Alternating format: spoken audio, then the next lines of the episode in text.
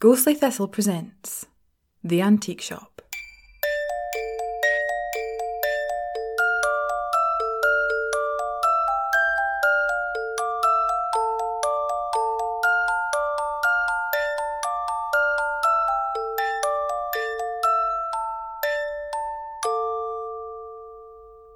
Episode 23, The Brooch.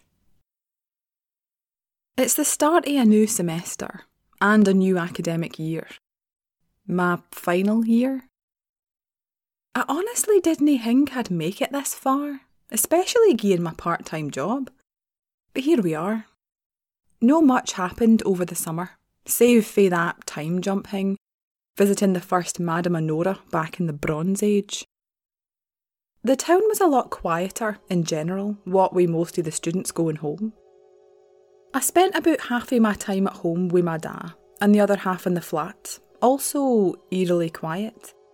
Instead of four of us, there was only two. At least I no knew which flatmates caused the mess.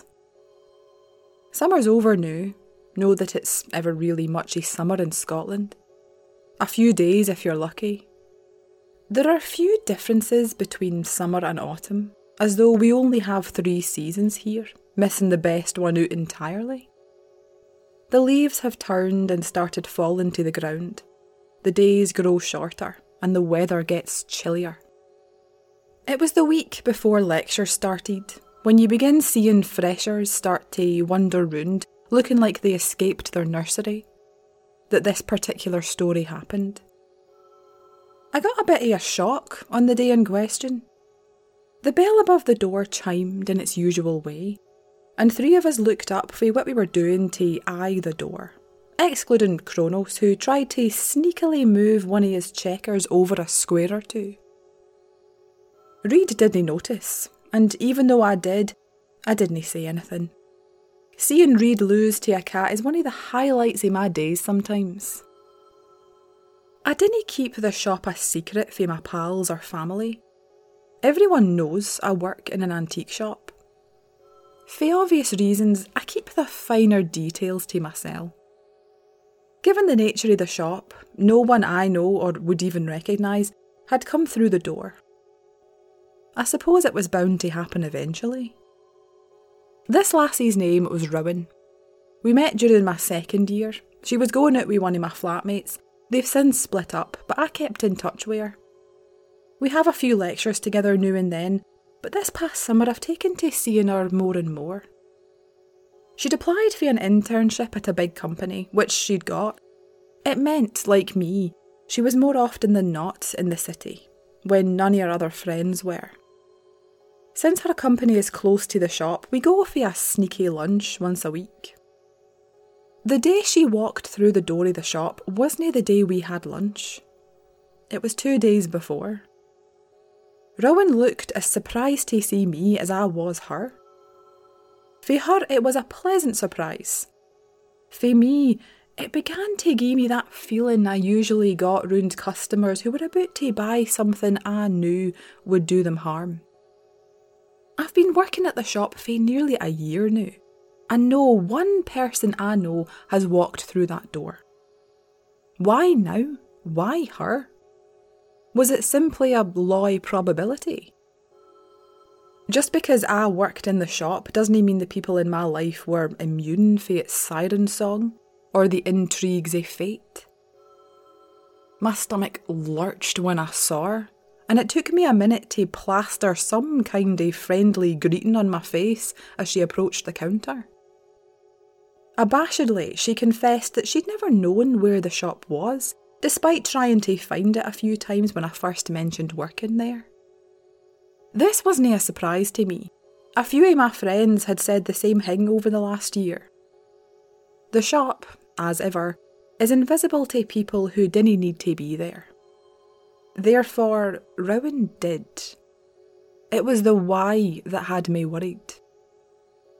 There was a brief moment when she reached into her pocket and I thought the business card was coming out. It was just her phone. Knew that she'd found the shop, she said. She wanted to look round. I think I'd have preferred her to ask to see my boss. I itched to go with her, follow her like a wee puppy after its ma, talking and distracting her from picking something up, or worse, buying it. Reid, Finn and Kronos went back to what they were doing before, but I could feel Reid watching me fidget as my eyes followed Rowan around. She came to the counter after a few minutes, blissfully empty-handed. And I thought it was over. I thought, for a fleeting moment, that she was immune. That there were people, however rare, who came into the shop and left with nothing. I'll no be that naive again. As she was talking to me across the glass counter, reaffirming our lunch plans for a few days later, her eyes snagged on something beneath the surface. I felt her attention wander to it, eyes glancing down every few seconds, not really listening to what I was saying. Eventually, she asked to see something out, and I felt my heart drop. She tapped her nail on the glass as she indicated it was a brooch. When I looked down into the bright lights that made horrible things sparkle, I caught what she wanted to see. I could barely remember this brooch. It had been that long since I'd last seen it. I mentioned it at the time. It was back when Reid had left and Finn was my only familiar.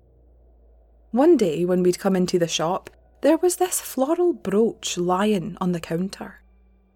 The Madam and Kronos were upstairs and there was no customer in sight. We'd spent the best part of that morning daring each other to touch it and making bets on what it did. Instinctively, we both knew it was nothing to laugh at. After that day, it vanished. There in the morning and gone by the afternoon. Finn maintained no one had bought it, and I hadn't sold it to anyone in the time since. It had simply sprouted legs and gone for a walk. Except, I began to realise, it hadn't. It had simply blended in with all of the other shiny nightmares that lived beneath the glass counter. Rowan was eyeing me expectantly, her acrylic nail still resting on the glass surface. I thought she was going to start tapping again.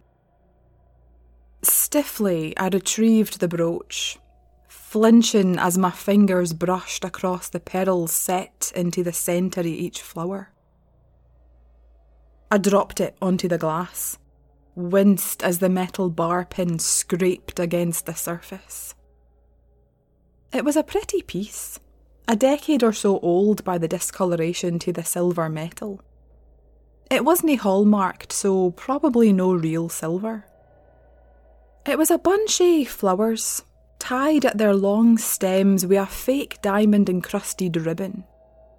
Each blooming flower had a petal set into its centre, and was surrounded by thin leaves, also sparkling the same as the ribbon.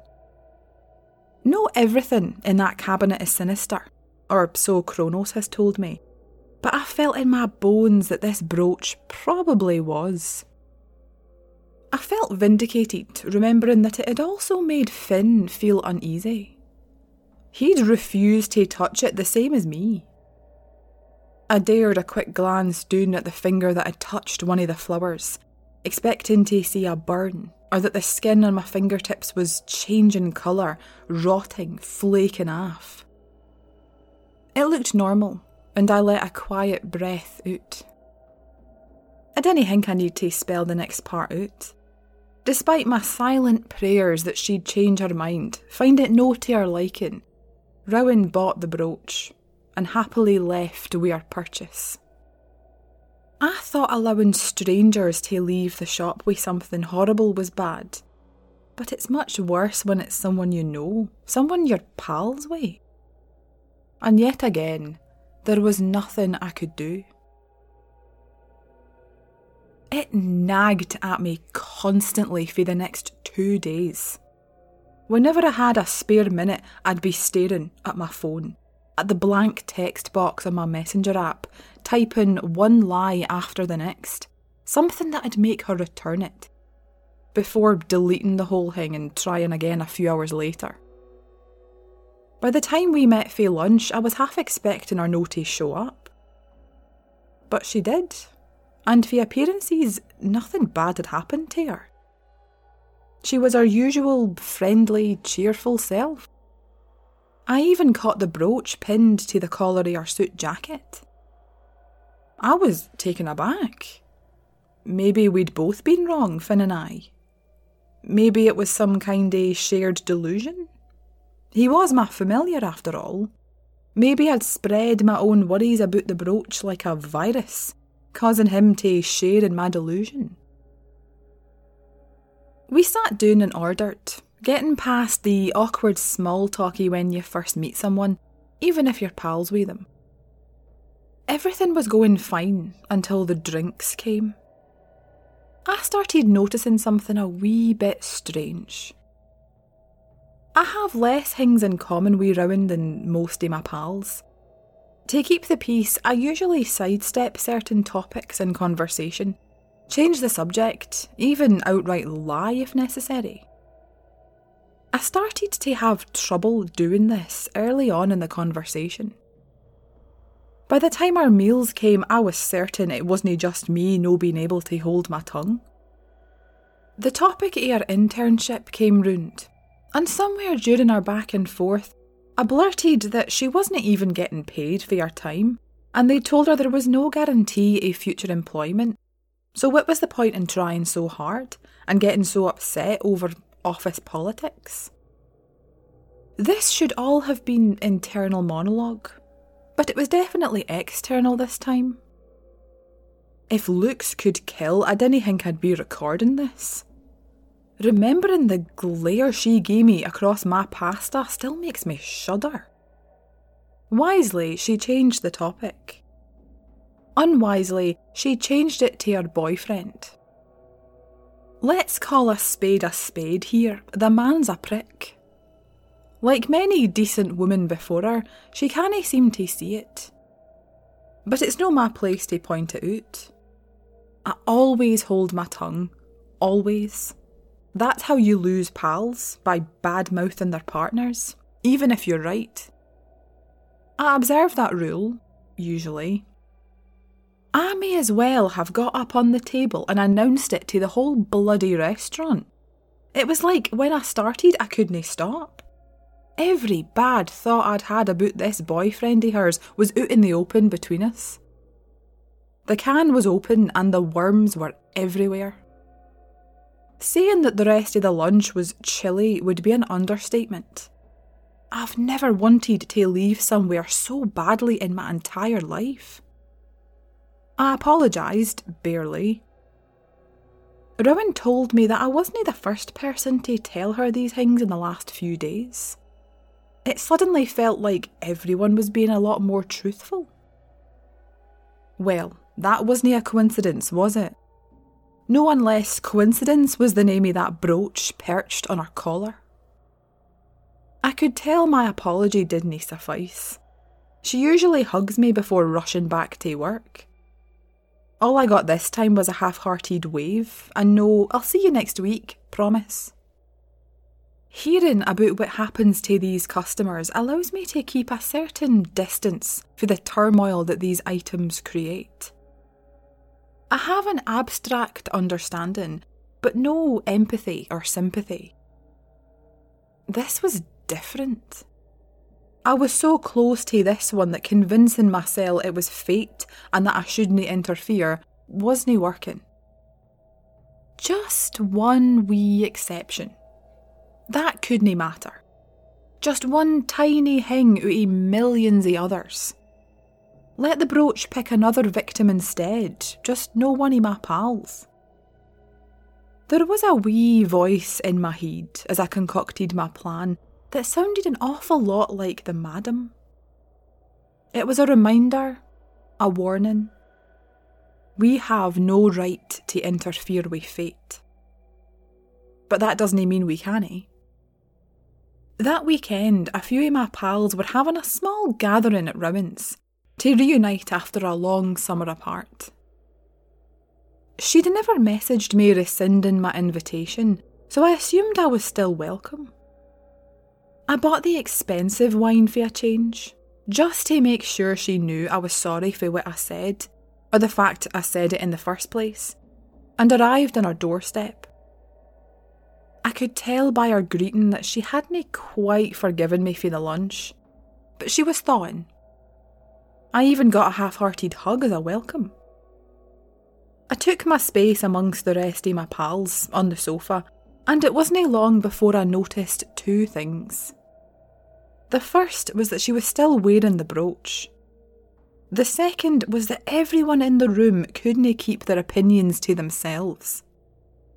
Even my quieter pals, the ones drowned out most of the time, were saying things I was sure they were going to regret later. After the first two heated arguments had broken out, I knew it was better to remove the brooch sooner rather than later. You really cannae knock the classics. It was a shame I had to waste my glass of wine though. Rowan had to go and change out of her drenched top, brooch included, and no long after she came back I visited the wee lassie's room, which was instead her room to search. It wasn't on the wine-stained top like I'd been hoping, but it was among her other bits of jewellery on a table in the corner. I swiped it quickly and left. There was peace for the rest of the night. No fights, few dirty looks, booze to make everyone forget. All in all, it was a successful night. I didn't even have a hangover the next day. I returned the brooch to the shop and was just about to put it back in the glass cabinet, out of sight, when the madam came down with Kronos. She noticed the brooch and asked if a customer had returned it. Technically, they did. They just didn't know it yet. I told a white lie to my boss. Madam Norna explained what it did, unaware I'd already seen it firsthand. It was a brooch that caused the people around the wearer to tell the truth, even if they didn't want to. Whatever enchantment was cast on it regarded omission as lying, hence why I couldn't hold my tongue at lunch, the same as my other pals the night before. I wondered aloud why anyone would want an object that did that. My boss replied that people feel strongly about lies and deceit. They want to know the truth, even if it'll hurt them, because the thought of someone lying hurts them even more. To these people, omission is a cousin of lies. No saying anything is just as bad as saying something untruthful. I wouldn't get on with these people. I was glad my boss didn't wear a brooch like that one. The irony of the situation wasn't lost on me. Having a conversation about lying, about how bad it was, right after I'd told another lie. What the brooch, or the person who cursed it, doesn't understand is that a lot of people have a reason for lying. Whether it's to keep the peace, or keep their heads on their shoulders, or to no learn about the consequences of interfering with fate. Lies aren't all bad, and the truth isn't always good. But both are necessary. They have to coexist. Speaking hypothetically, I queried my boss why a customer would be drawn to this brooch, why it was meant for them. If she was suspicious that I'd never asked before, she didn't say. The madam confessed that madams cannae immediately tell the reasons why fate has driven the customer to the shop, or to that particular item. Just because madams are guardians of fate doesn't mean they know its plan. She left me to return the brooch and hide it, along with my lies, amongst the other items in the shop. Her answer nagged at me, tugged at something in my head. Madams were powerful, respected, even feared by some people. But weren't they just hammers? Hiding behind fate, doing as they were told, or using it as an excuse to do nothing at all. To turn their backs on decency. If that's the case, then I have a big problem.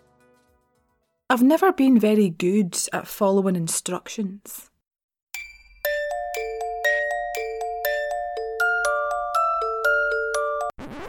It's the...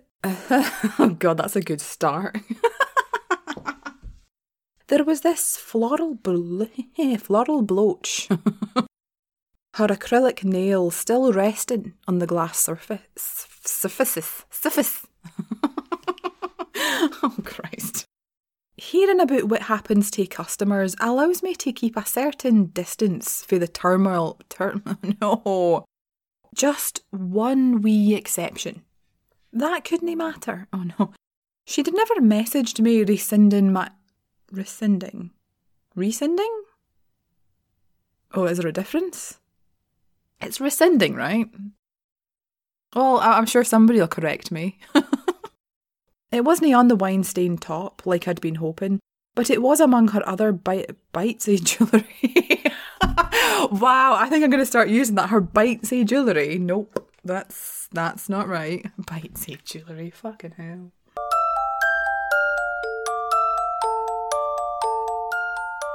Thank you for listening to episode 23 of The Antique Shop. Episode 24 will be released in 2 weeks' time.